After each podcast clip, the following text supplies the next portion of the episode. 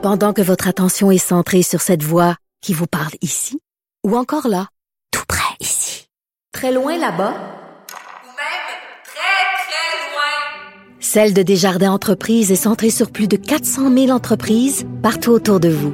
Depuis plus de 120 ans, nos équipes dédiées accompagnent les entrepreneurs d'ici à chaque étape pour qu'ils puissent rester centrés sur ce qui compte, la croissance de leur entreprise.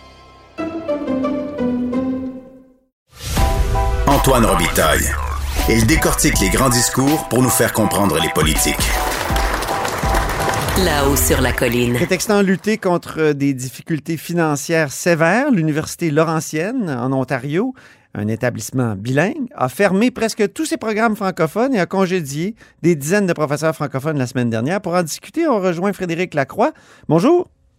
Bonjour. Vous êtes auteur de Pourquoi la loi 101 est un échec et je lancerai la question, la première question, c'est ça contraste euh, cette, situation de l'Université Laurentienne, mais on aurait pu parler aussi du campus Saint-Jean en Alberta, avec le sort des universités anglophones au Québec.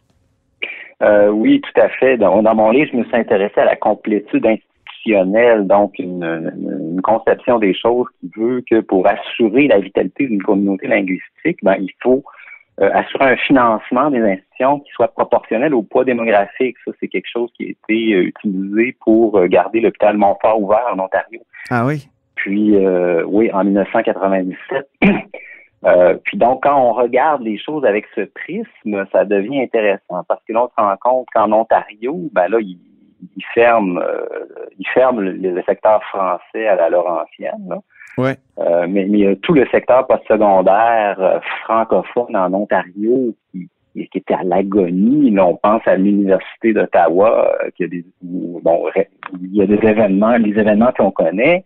À l'Université de l'Ontario français qui, qui a accouché après des décennies de lutte pour finalement euh, recruter seulement 19 étudiants cette année. Ah oui, 19 inscriptions, c'est épouvantable, oui. Oui, provenant de l'Ontario, 40 au total.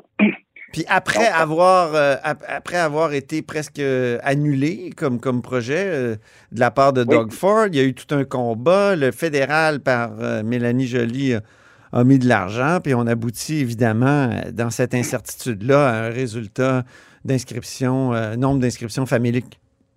C'est ça, on, on, aboutit à l'Université de l'Ontario français, qui est un nom grandiloquent pour ce qui est en fait un strapontin. C'est un petit collège minuscule avec 16 millions de budget.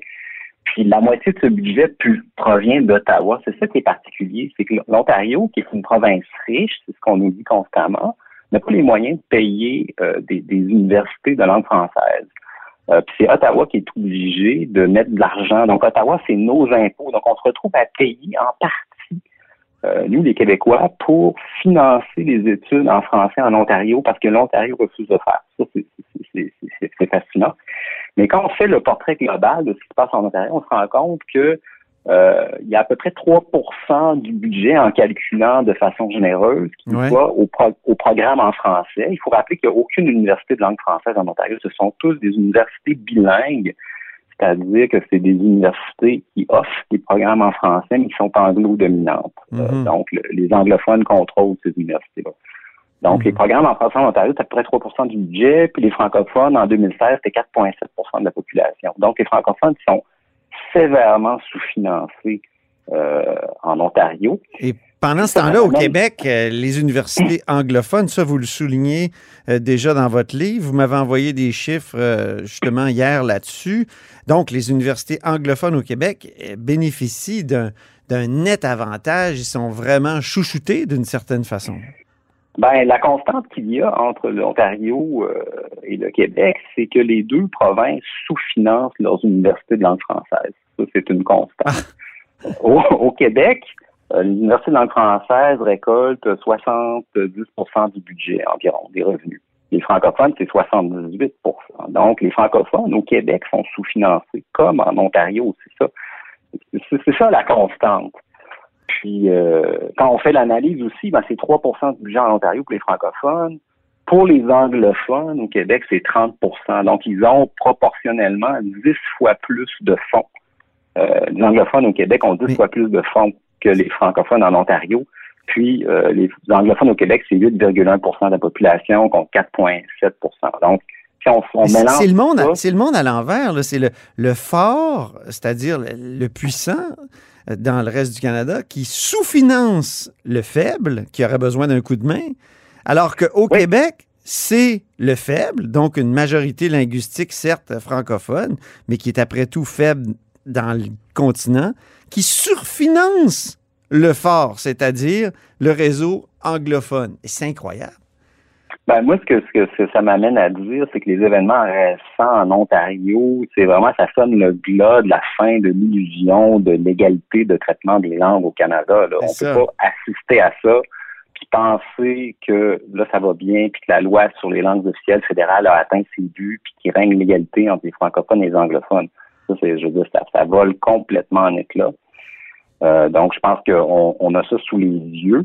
Euh, et puis nous-mêmes, au Québec, on sous-finance nos universités francophones. Ben oui, vous détaillez là, cette, cette thèse-là dans Québec préfère les universités anglaises.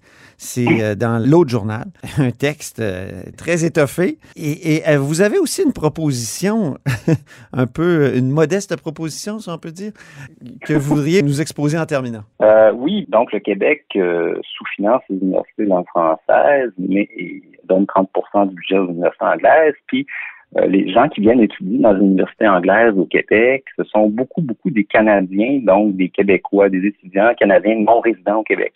Puis le Québec finance une bonne partie de leurs études. Donc, on a à peu près 15 000 étudiants canadiens non résidents euh, qui Ah viennent oui. étudier au Québec ouais, par année. Euh, puis on en a euh, à environ 12 000, 10-12 000, là, des, des détails sont, sont durs à obtenir. 10-12 000 qui vont à, à McGill et Concordia. De ce 10-12 000-là, il y en a 8 à 10 000 qui sont des Ontariens. Donc, ce que le Québec fait, c'est que le Québec, en fait, finance des études en anglais des Ontariens qui viennent à euh, McGill et Concordia. Donc, en fait, le Québec, ça, ça nous coûte, moi j'ai estimé ça de façon très conservatrice, à peu près 60 millions de dollars par année. Donc, c'est comme si le Québec faisait un chèque de 60 millions à l'Ontario pour assurer les études universitaires des jeunes Ontariens en anglais. Euh, pendant que le Québec paye aussi euh, via le fédéral pour financer des études en français euh, en Ontario. Donc, je On, on terminerai. est double. Ouais, je terminerai en vous citant, Frédéric, comme dîner de con, on a rarement vu mieux. Exactement. Merci infiniment, Frédéric Lacroix, auteur de Pourquoi la, la- la loi 101 est un échec et aussi à lire dans l'autre journal Québec préfère les universités anglaises. C'est tout pour La Haut sur la Colline en ce jeudi. Merci beaucoup d'avoir été des nôtres. N'hésitez surtout pas à diffuser vos segments préférés sur vos réseaux et je vous dis à demain.